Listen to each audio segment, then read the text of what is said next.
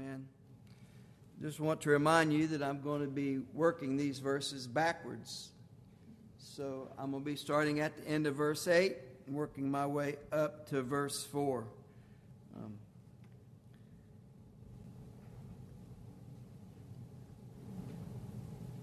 when God called the disciples out of their place of comfort into the public forum for the first time, as one man, the 12 disciples stood together, and Peter preached the greatest sermon ever spoken in the history of Christianity. The Bible says in Acts chapter 2, verse 41, on that day, 3,000 souls were added to the church. So powerful and strong and meaningful in the life lived by the disciples that the Bible says in Acts chapter 17, verse 6, it says, These who have turned the world upside down with their message have come hither. The disciples were beaten, forsaken, brought to council, brought before Jewish leaders, before rabbis, before kings. Many of them lost their lives because of what they believed and who they professed to be their Lord. But nonetheless, the church of the living God moved on, the kingdom of God expanded, and the church grew like a mighty force. You and I are heirs of that message preached on that day. We are the church of the living God. God has changed our life through the Lord Jesus Christ. He's made us, He's molded us, He's fashioned us, He's created us, and He calls us together as a body of Christ to fulfill His will on the earth. Nonetheless, not everybody heeds the Word of God. Not everybody will accept Jesus Christ as Savior. And that's what I want to speak to this morning. When Peter's writing to the church there, he's writing to the churches of Asia Minor, and he calls them the people scattered throughout the land. And he says, Not everybody who heard this message on the day of Pentecost would heed the word that was spoken. They rejected God, they rejected Christ, they rejected the Messiah. They would not listen. And Peter says why these people were not listen to what he had to say in verse 8. He said they were appointed to do such a thing. They were appointed to disbelieve what God had spoken through the prophets, what God had spoken through the Messiah. He said they were appointed not to accept Christ as Savior. And then he says why these men were appointed to do this. He says, first of all, they were disobedient. Man has always been disobedient. He's been disobedient since the garden. God told Adam, You can eat anywhere you want to eat, go anywhere you want to go, but do not eat of this tree, for the day you do it, you will surely die. Adam was disobedient to the word of God. His disobedience led to Cain and Abel. Cain, where's your brother? I don't know. His blood calls out to me. What have you done? They didn't listen to Noah when he built the ark and he preached the righteousness of God. This is the time of conscience. They did not heed the word of God. God flooded the earth. The children of Israel were disobedient to the law of God. They would not follow God's law. They would not listen to the prophets. They walked in disobedience, and God put them in captivity. Man by nature has always been disobedient to God. Even good, godly men can fall into disobedience. Abraham, supposed to have a child through Sarah, chose not to do that. David, the mighty warrior of God, could have had whoever he wanted, but he wanted this one and went out and killed a man to have what God didn't want him to have. Man, even good, godly man, can walk in disobedience. Why would someone walk in disobedience? He says right here, because they stumbled at the word. For our purposes this morning, Jesus said some pretty hard things. Destroy this temple in three days, I will rebuild it. Me and my Father are one. If you've seen me, you've seen the Father. Lazarus ain't really dead, even though he's been in the grave for three days and by now he stinks. He's not really dead. Your sins, sir, are forgiven. How could Jesus say these things? He said, You've heard by men of old that you shall not do these things. But he said, If you think these things in your heart, you've already done it. They stumbled at this word. They could not understand this word, and they were not going to follow this word. And stumbling at this word, they become offended. Who are you to forgive sin? You're just a man. Only God can forgive sin. How are you going to build this, this temple in three days? You know how long it took us to build this building? Who are you to come and say, destroy it, and I will rebuild it? Who are you to say you're God? Only God forgives sins. Who are you to judge me and my heart? Can't you see I'm a righteous man? I'm doing all the law and all the commands. They were offended at what Jesus had to say. And thus they stumbled at the words of Christ. They did not want to listen to him. They did not want to heed him. They did not want to follow him. And they were appointed to do that very thing to walk in disobedience to the Christ, the Son of the living God. Nevertheless, the Bible says he was made the head of the corner, that he was the Christ. Even though the builders disallowed him, even though they disobeyed him, they did not want to listen to what he had to say. The ones who built the temple, the ones who uh, had the law of God to follow God, they said, We don't believe you, we will not serve you, and we will not follow you. They were disobedient to the very will of God. But you know what? Is not man the same way today? Now, I'm not going to rehearse all these things to you, but just let me lay out a couple of things. Is not man disobedient? Does not man stumble at his word? And is not man offended? Who are you to tell me Jesus Christ is the only way to God? Jesus said, I'm the way, the truth, and the life. No man comes to the Father but through me. But who are you to tell me that? There's all kinds of gods out there in the world today. All these different gods lead to the same place. You cannot tell me that Jesus is the Messiah. You cannot tell me that God is love, that God cares about man. Why would a God of love, caring, and compassion allow so much evil to be in the world? Who are you to tell me that God created the heavens and the earth? We're smart, we're scientific, we got all these wonderful things got going on. You can't tell me there's a God and your God is the only way to heaven. You can't tell me how to live. You have no right to tell me how to live. I can live any way I want. Why? Because if there is a God, He loves me. And He loves me right where I'm at. And people that don't know Jesus Christ, they get offended. But I like to say that in the church, do we not also stumble at His Word? Do we not get offended? Oh, you know, when I want to get the upper hand on my wife, I have a favorite passage I go to. Wives, submit yourself to your husbands. Boom. Ba boom. There goes the muscles. Yeah, I got you now. And here comes the answer back. You didn't read the rest of the verse. Husband, love your wives and Christ loved the church. Boom! The hands go down. I stumble and I'm offended that she would say that. Her offense, my offense. But that word works together. Does not we as Christians, do we not stumble at his word? We don't know what we believe anymore.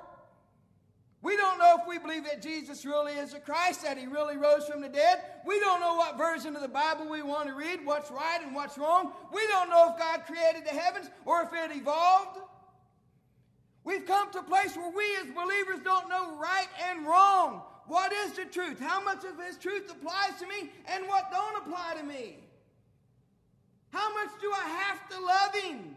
How much do I have to follow him? How much do I have to serve Him? Those are the questions we ask as believers, and we get offended and we stumble. Every day I go to my cursed machine at work, I stumble. I say, especially it's Halloween. I told my supervisor the other day, it's Halloween. That thing's got seven devils in it. It ain't going to run right. And then I get mad at the bosses, but I'm not allowed to get mad at the bosses because the word tells me I'm not allowed to do that. I stumble and I get offended at his word sometimes, but we as believers are not supposed to do that. Sinners do that, but even believers sometimes we get offended and we get mad at God and we stumble out of scriptures. But then Peter says, you know what?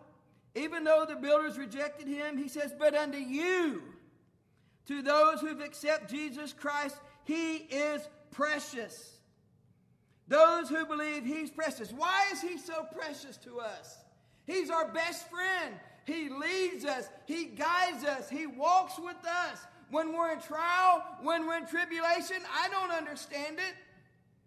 I don't know why, but somehow I know in my heart He is with me, He loves me, and He cares for me, and He's going to bring me through whatever mess I'm in.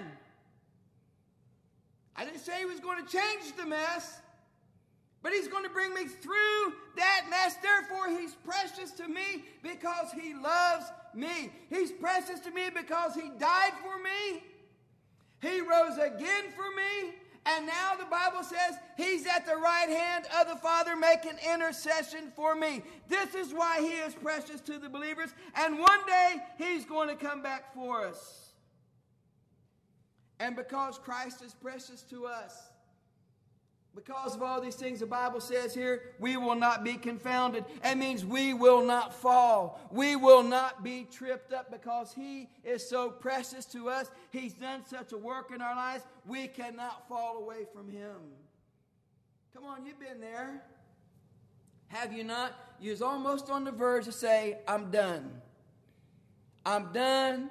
I don't know what you're doing in my life. And all of a sudden, He just comes in and He helps you out. You will not fall. You will not be confounded because Christ is with you. Why? Because he's precious. He was elect. He was the chief cornerstone. He was the one that sit on the city of hill of David.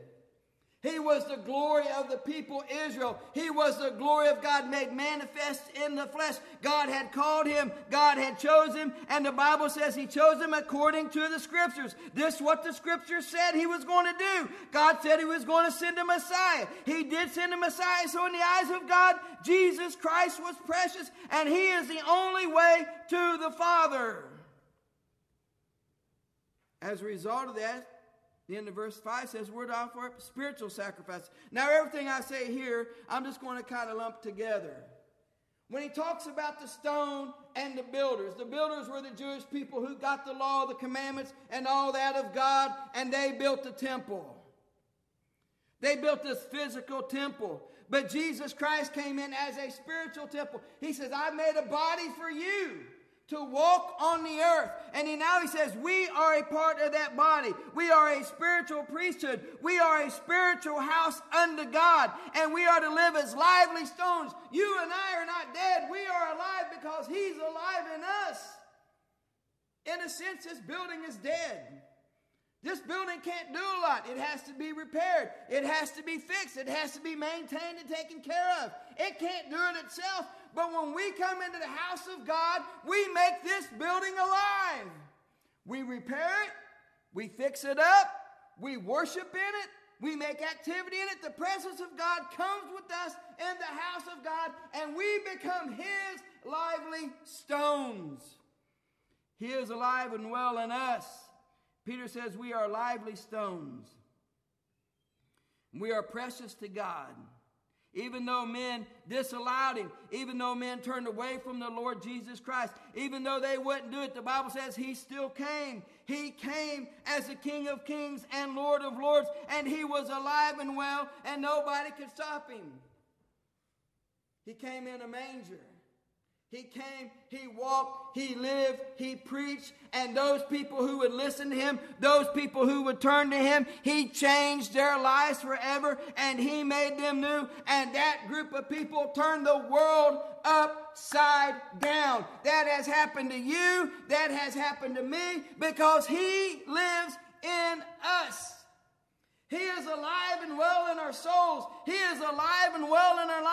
And therefore, we should be alive to all those around us should know that Jesus is the Christ, He is the Lord, and He is the King. He not only come as a babe in a manger, but He's coming again. It doesn't matter what any man thinks. It doesn't matter where any man goes. It don't matter how so scientifically smart we get. Man will not be able to answer every problem in life. You can't just keep throwing money at poverty and think it's going to change. You can't just go tell somebody you shouldn't fight that guy because it's not the right thing to do. They ain't going to listen to that.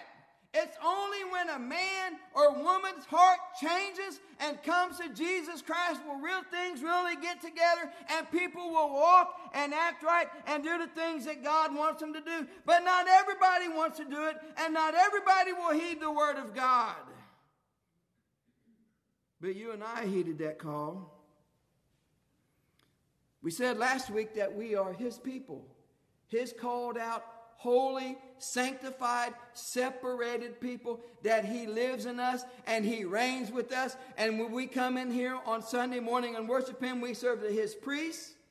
We worship Him and give Him honor and glory. We are the body of Christ, but today we have been individually touched. We have been individually saved. And now we need to take that message that reigns in our hearts and in our minds and take it to somebody else. The church don't grow. The church extends. The kingdom extends. God extends his kingdom. But he has to do it when individuals are willing to say, I love you. I will follow you. I will share you with other people. The church has quit doing that. We want to become so loving and so caring, we won't say that Jesus is the Christ, that He's the only way to heaven because they bring the arguments. And the arguments just keep coming, they keep coming, and they keep coming. And a lot of times we don't have the answer for the arguments. I don't think Peter had the answers. He was filled with the Spirit. And the Spirit drove him to say the words of God. That's what He does with us. He touches us by His Spirit as when the Word of God, the Word comes back to us, and we release that Word to somebody else, and somebody will get saved through that Word. It's always worked like that. It will always work like that. We just have to say, yes, there is a God. Yes, He was revealed in Jesus Christ. Yes, this God is the only way to heaven. You can't finagle your way around it. You can't sweet talk nobody to the cross. It's God's work in our lives, working out through somebody else, and let God do what He wants to do. You might be made fun of, you might be cut down, you might be condemned, but it's the Word that does the work, and it will always be the Word that does the work. You and I, as individuals, we are His lively stones. Even though everybody's rejected and turned away from him, uh, God has chose us. God has called us. God has elected us as individual to do his work and to share the good news with somebody else. Let us do that this morning, church. Let us share what Christ has done in our lives and that he wants to do the same thing in the life of somebody else. Would you pray with me this morning? Heavenly Father, I just want to come to you this morning in Jesus' name and to thank you for being the King of kings and Lord of lords. To thank you for being the one who died and rose again. Jesus said, You come to give us life and life more abundantly. And we're so thankful for that life. We're so thankful, Lord, that you've touched our lives and saved our souls, and you've turned us around, Lord, to pick up our cross and to follow you and to deliver that word wherever you take us at our homes, in our workplace, wherever we're at, God, in the public domain. You've called us out to share what you've done uh, for mankind. Let us be the believers you want us to be. Help us to stay in the Word of God, to study that Word, to be a praying people, to be a moving people, Lord. And you will bless the church. You will multiply the kingdom. You will do what you said you would do if we would just pick up our cross and follow you. We thank you for who you are and what you've done. Be with us now, Lord, I ask in Jesus' name. Amen.